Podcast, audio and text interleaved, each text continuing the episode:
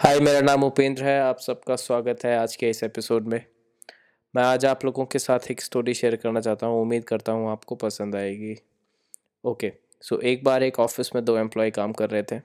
उसमें से एक एम्प्लॉय दूसरे को बोलता है, यार, इस ऑफ़िस में हम सबसे ज़्यादा मेहनत करते हैं और जो हमारे लेवल के लोग हैं, वही सबसे ज़्यादा मेहनत करते हैं।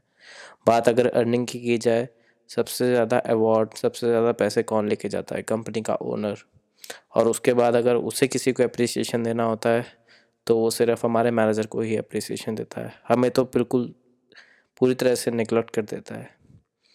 तो उस पर जो उसका कलीग उसकी बातें सुन रहा होता है, वो उसे एक आंसर करता है कि देख, तूने कभी घड़ी को देखा है? सबसे ज़्यादा मेहनत, सबसे ज़्यादा राउंड कौन लगाता है? जो सेकंड वाली सुई होती है। उस पर अगर हम टाइम देखते हैं तो सबसे पहले किसे नोटिस करते हैं?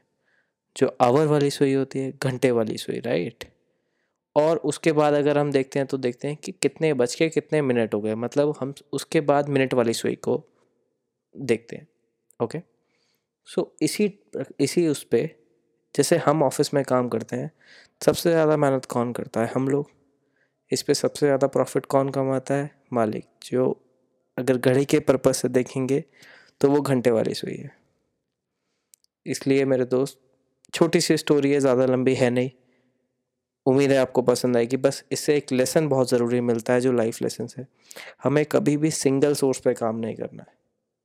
आपको अगर कुछ करना है तो आप अपने लिए कुछ ऐसा कर सकते हैं। मेरे हिसाब से मुझे लगता है कि कहीं ना कहीं किसी आदमी में कोई ना कोई तो हुनर होता ही है।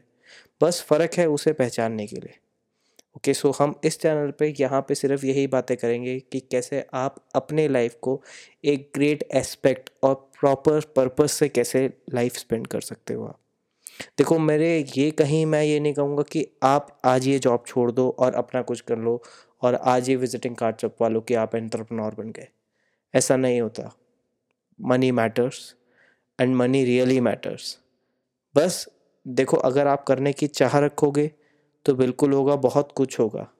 बस टाइम को थोड़ा मैनेज करना पड़ेगा, थोड़ी मेहनत ज़्यादा करनी पड़ेगी।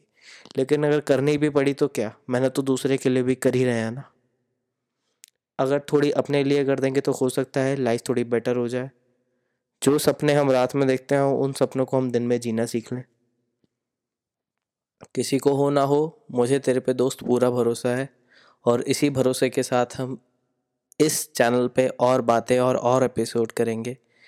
उम्मीद करता हूँ आप लोगों को आगे भी पसंद आएगी। अगर ये स्टोरी थोड़ी भी पसंद आई है, ये मेरा पहले एपिसोड है, मुझे पता है थोड़ी बहुत गलतियाँ हुई हैं, लेकिन कोई बात नहीं, हम वक्त के साथ आगे बढ़ेंगे, आगे सीखेंगे। बाकी आप लोगों के से विदा लेता हूँ। मिलेंगे अगले एपिसोड में, तब तक के लिए टाड़ा।